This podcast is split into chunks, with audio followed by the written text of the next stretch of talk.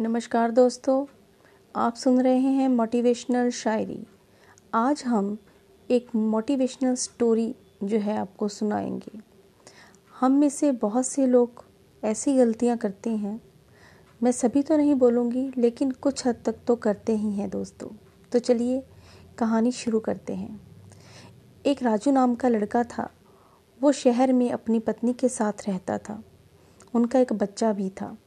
वो तीनों बहुत खुशी से रहते। एक दिन गाँव से अचानक राजू के पिताजी आ गए। पिताजी को देखकर सभी खुश हुए, लेकिन जब उन्हें पता लगा कि पिताजी अब यहीं रहेंगे तो सभी दुखी हो गए। क्या हुआ कि राजू के पास एक कमरा था, उसके साथ एक बरामदा था। अब थोड़ा, थोड़ी सी जगह थी वहाँ पर, लेकिन राजू के पिताजी को चेयर पे बैठ के खाना खाना नहीं आता था। राजू जब डाइनिंग टेबल पर खाना खाने सभी बैठते तो राजू के जो पिताजी थे, उनके हाथ से कभी प्लेट टूट जाती और कभी खाना टेबल पर गिर जाता। ये देखकर वो लोग बहुत दुखी हो जाते। उन्होंने क्या सोचा कि पिताजी को एक लोहे की थाली ले देते हैं।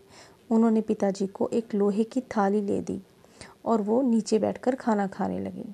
एक दिन राजू के लड़के ने पूछा कि पिताजी, दादाजी इस थाली में खाना क्यों खाते हैं? तो उनकी माँ ने कहा, यानी कि राजू की पत्नी ने कहा, बेटा, दादाजी बूढ़े हो गए हैं, अब वो इसी थाली में खाना खाएँगे।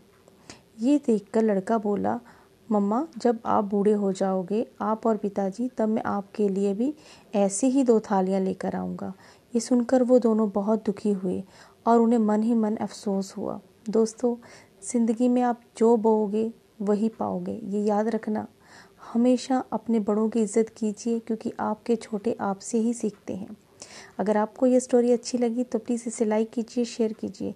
फिर मिलेंगे, धन्यवाद।